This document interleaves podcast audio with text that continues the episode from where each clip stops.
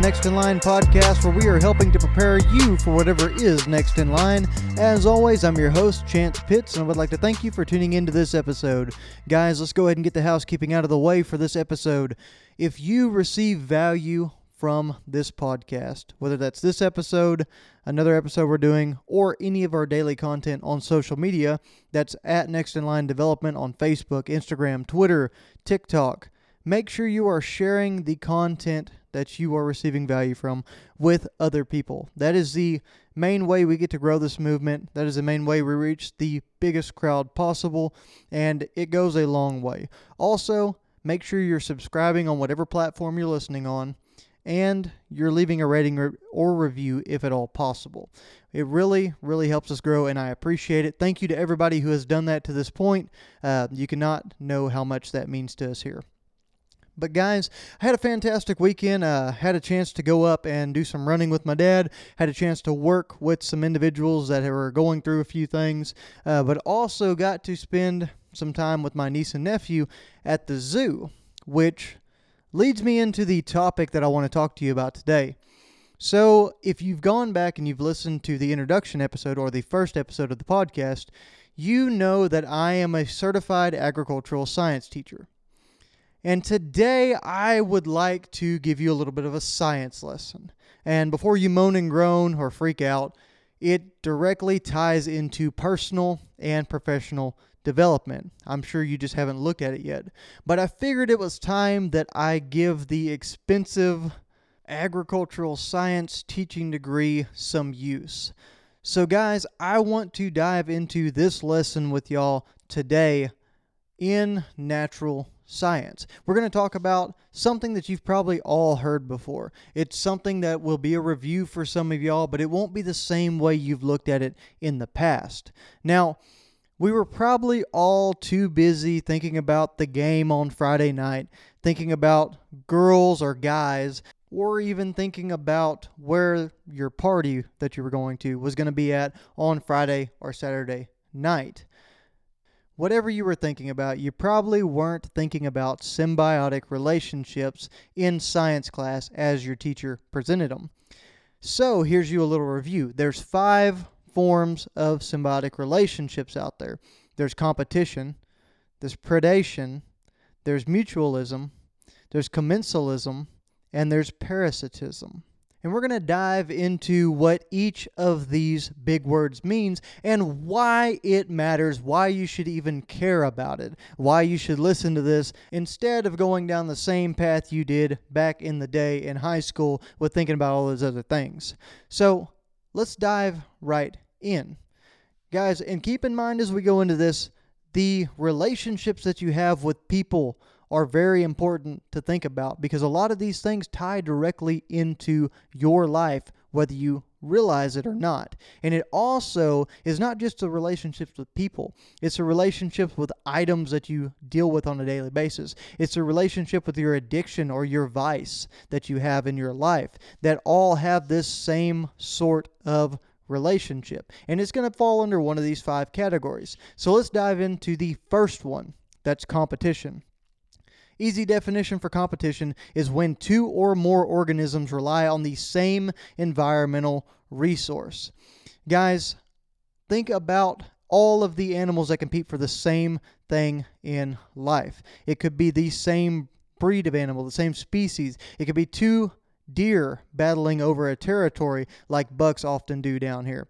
It could be two raccoons fighting over a corn feeder. It could be territorial issues with lions, whatever it is. And it could be across the board just a couple animals all fighting over the same resources like berries or fruit or whatever it is. Now, think about that in terms of your life. Think about the competitions that you find yourself in on a daily basis. And think about the ones that you might not fully have your head wrapped around. Think about your coworkers at work. Think about your friends in your personal life. Think about your associates in your extracurricular activities and in your social life. Think about your boss, even. And also, think about those people who are naturally competitors of yours who might be in business against you or in sports or whatever extracurricular thing you're doing. Whatever it is, you are truly in competition with those people whenever you wake up every day, whenever you step outside.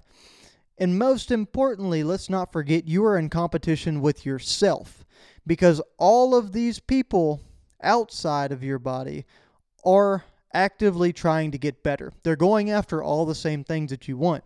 Your coworkers are going after the promotions that are only available for one person. Your friends are competing for the opportunities within your friends group. Now, those might be healthy competitions wherever you push each other to become better on a daily basis, but it's still a form of competition. Your associates within the organizations, whether it's church or whether it's whatever, they might have these same goals as you to become the school board president or whatever group you're a part of, the leader of that group. Maybe you'll have the same ideas in mind and the same goals, and only one person gets that spot. Your boss, if you are continuously developing and moving in a positive direction, you're going to eventually be in competition with your boss. There's only so many positions available within that company. And then, as well, like I said, with yourself, it is a competition every single day to see who is going to win whenever you hit the snooze button on your alarm clock at 4 a.m. because you don't want to get out of bed. You don't want to get up and go to work or you don't want to get up and go work out. It is a constant battle with yourself whenever you see that bag of Cheetos over there on the shelf at the gas station, whenever you've got your bottle of water and no snack because you've got healthier things in your lunchbox that you brought from home so you're not wasting money and you're not eating bad. It's a constant, constant competition with yourself. And just to give some perspective on that and to give some insight as well, I am in a competition within the motivational space with very competitive people. Think about David Goggins and his following. Think about Andy Frisella and his following. Think about Joe Rogan and his following. Think about Ed Mylett these are all people who are actively competing for space within the podcast and development sectors. That is somebody I am competing with. And right now, I am getting my tail kicked. I am getting my butt whooped left and right. But I am in a competition. I am going to keep working to develop and become better so that I can advance and gain traction in this space. And that is what you got to do every single day. Remember and don't forget that you are in constant competition with those around you. So you have to act accordingly. Don't have days off. Don't take your guard down. But make sure you are doing everything you can to be successful and surrounding yourself with people who will be conducive to that. Additionally, number two on this list is going to be predation, or the relationship between a predator and prey and that's the behavior of one animal feeding on another. And we often associate predators, that term, with lions, bears, eagles, falcons, even snakes and sharks as well. But, guys, a lot of times in society, whenever we think about predators, we think of a negative connotation surrounding it. We think of things that are not good, not positive in a lot of ways. But on the flip side of that coin, whenever we actually think about these predators, we think about the lion and we think about the qualities that the lion has, such as being a leader, being strong, being confident. We see all of those things rather than the negative side of being a predator. Whenever we think of names for our sports teams, we use those same predator names, we use those same dominant species of animals that are at the top of their food chain to describe the different characteristics that we want our teams to have. We got the Lions, we've got the Bears, we've got the Eagles, we got the Falcons. All of those are teams in the NFL because we want to have the same characteristics of the Predators. So I encourage you not to see the bad side of the predator with that in the symbiotic relationship within your lives. I encourage you to be the kind of person that doesn't necessarily go and feed on the weak and the innocent and all that thing. That's not what we're trying to do here. But you want to be somebody that's got the characteristics of a predator. You want to have the characteristics of the lion. You want to have the determination of a pack of wolves. You want to have the teamwork that they have. You want to be the alpha like the alpha wolf. You want to be able to dominate the competition and you want to be able to come out of the other side successful and have the power and skill that we accredit most predators with. And then, guys, on the other side of that, too, the predator and prey relationship is not so bad from another standpoint. Think about all the adaptations and think about nature's great inventions that have come out of the prey being under pressure like they are. Just a couple examples. Think about chameleons. Think about how they have now the ability to blend in with their backgrounds and become camouflage as to one be a better effective predator but also to not be able to be eaten as easily and be seen also same thing with king snakes which are a lot more harmless than the snake that they mimic which is a coral snake they have the same pattern associated with them so that other animals leave them alone. There's different strategies and different things and problem solving skills that have been at work here to be able to survive and adapt to nature. And those are some same style of thinking and same ideas that we can put into our daily lives through that predator relationship. Next, we have mutualism, guys, and that is a symbiotic relationship in which both organisms benefit. Now, everyone has probably seen Finding Nemo if you're old enough to be listening to this podcast. And that is a great example of a mutualism type relationship. Think about the clownfish and the anemone.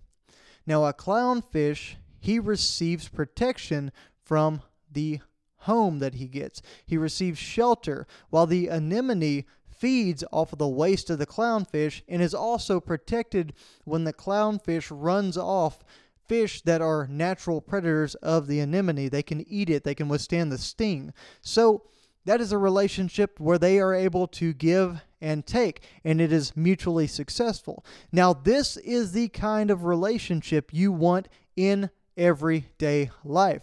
The goal is to add value to whatever you're doing, but to also receive value. Think about your job whenever you're doing this. You are going in and you are adding value to a team, you're adding value to a company, you are helping them be successful in some sector of the economy. And as an exchange, they are allowing you to earn a wage so that you are able to do different things that you want to do within your life. You're able to show your family a better life. You're able to advance yourself. And within that, there's opportunities for promotion and future success as well that will move you in a positive direction. Another example of mutualism is the friends and the company you keep. We talk about that being one of the most important things in your life on a daily basis. But you have to surround yourself with people that are going to present this mutualism type relationship to you. And they're going to offer things that can benefit you as you offer things that can benefit them. You want to successfully move yourselves in a positive direction. You want to develop. And if that's not something that is happening, if those kinds of friends are not the people you find yourself surrounded by, then you probably need to start looking in a different direction and a different place for your friends. This is also a huge, huge proponent of entrepreneurship and business as I'm starting to figure out. If you treat someone else well and you go over the top for someone else, they will do the same for you. Think about your customer base. If you go out of your way to provide a service to the best of your ability, even though it might be inconvenient for you, think about the return on the backside. You provide benefit to them by providing a service, but they also provide a benefit to you, one by being a patron of your company, but also by spreading good word of mouth because you're willing to go above and beyond. It is the kind of relationship that you have to have and you want to have in business. Now, there's also the next one, number four, commensalism. And that's a symbiotic relationship where one organism benefits and one doesn't necessarily benefit, but they're unharmed in the situation. And a nature example of this is the remora fish and sharks. Everybody's seen the little sucker fish that attach themselves to sharks and swim around with them.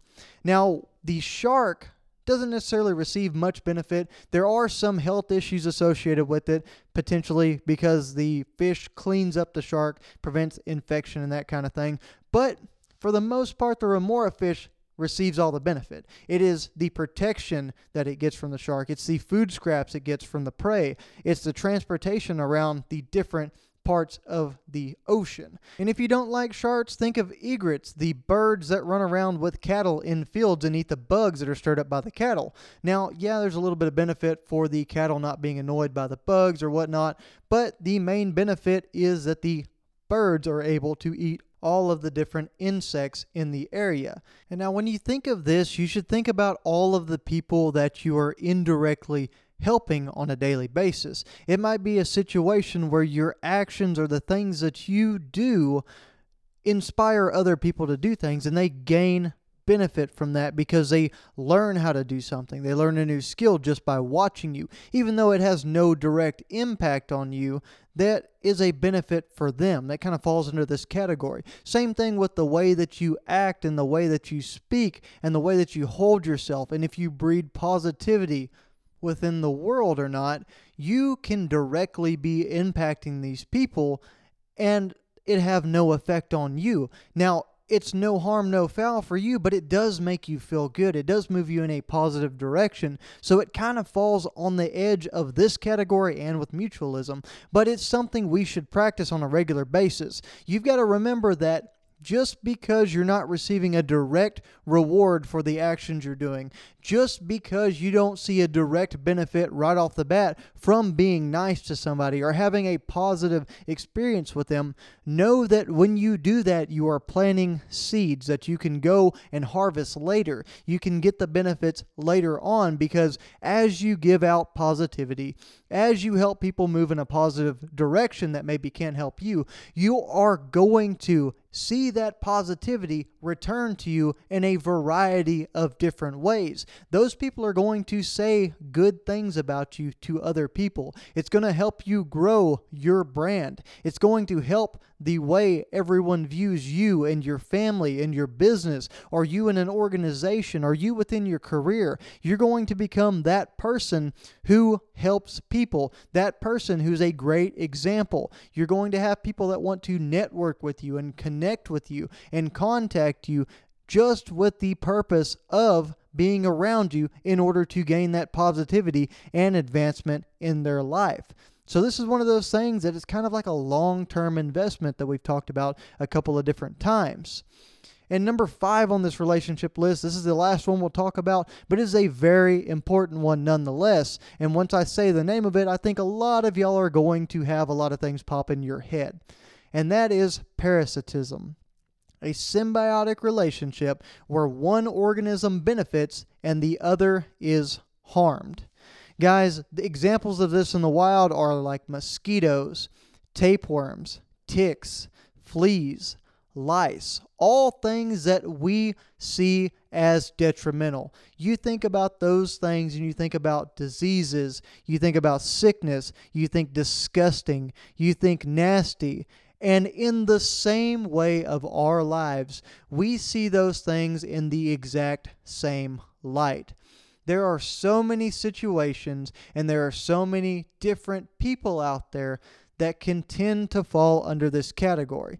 Now, you've got to kind of understand that you can't just jump on the train of thinking somebody has a parasitic relationship just because you don't agree with what they are doing.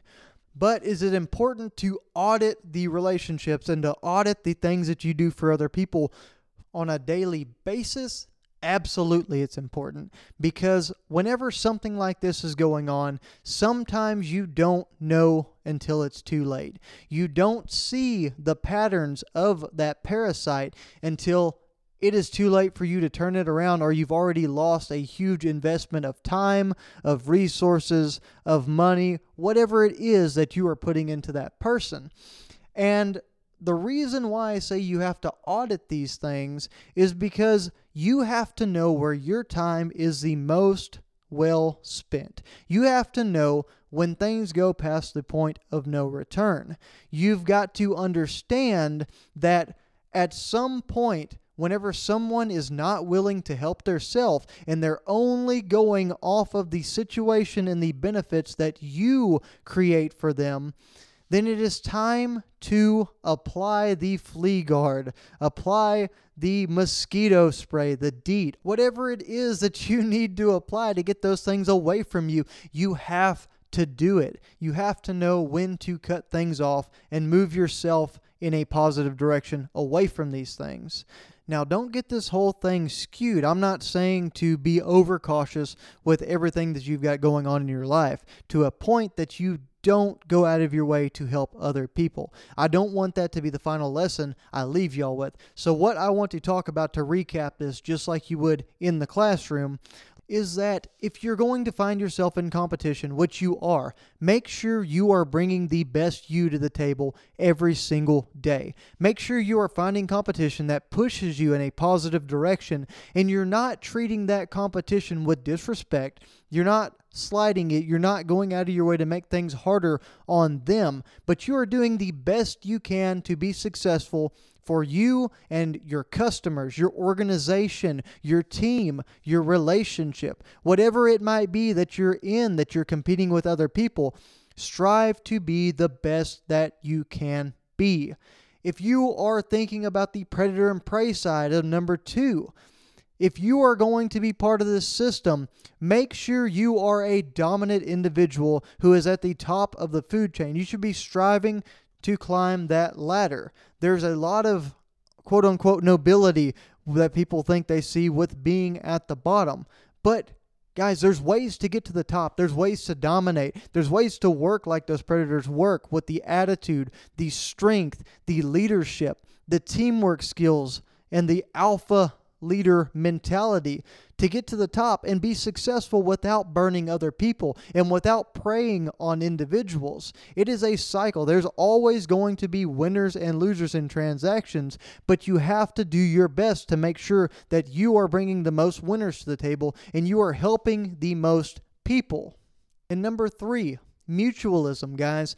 Make sure that you are adopting mutualism and you are doing this as much as possible in your relationships. Make sure you are providing just as much benefit, if not more, for everyone that you come in contact with. Do what you can, where you can, when you can for other people.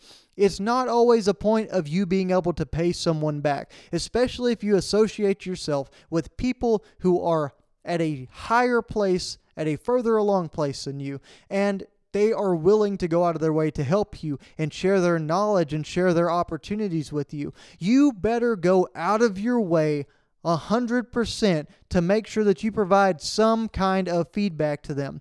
If somebody loans you $500, you might not be able to give them $500 cash money back in that transaction, but you better provide $750 worth of value to that person and keep doing it every single day because they chose to invest in you and they chose to believe in you. And it needs to be vice versa. You should find people and associate with people and help people that that have that same kind of mentality that you do. So, guys, moving on to number four, the commensalism. Guys, just because it doesn't feel like you're having an impact on people, uh, just because it doesn't feel like there is anything directly coming out of the actions that you do on a daily basis of being positive and having good experiences with other people, that doesn't mean you stop doing it. You have no idea what is going on in the background. You have no idea who you are helping out on the backside. You have no idea when the universe or when life or when God, whatever you believe in, is going to put that back into your life in a huge and positive way. Then moving and reviewing number five. Guys, if you find yourself in a relationship with parasitism associated with it, if you find yourself in a relationship with somebody who has that parasitic effect on you and they are just taking advantage of the situation, move yourself out of that situation as soon as possible. Find positive relationships. You want to move to that space of mutualism, guys. You want to be in a space where you benefit someone else and they benefit you. And that goes for your relationship with a significant other. It goes for a relationship in your career and with your job. It goes in a relationship with your organizations, your church, your men's group, the volunteer fire department, whatever you're doing. That has to be something that is mutually beneficial. Now, the benefit for you might just be you having a positive impact on people, it might just be your mental state being affected positively. But whatever it is, make sure there is a value exchange that is positive for you. Guys, I encourage y'all to audit your lives for these kinds of relationships and to figure out which ones you have, which ones are good, which ones are serving you, and which you might need to get away from. Thank y'all for humoring me today with this lesson. Now, the good thing is you don't have to turn in your homework, you don't have to stay seated until the bell rings or anything like that. All you've got to do is go in, let us know how we're doing, leave a rating, a review, subscribe if it's something that has helped you, if you like the message we're putting out. Be sure sure to share this with like minded individuals. Give us a follow over on social media. That's at Next in Line Development on whatever platform. And guys, always be prepared for whatever is next in line.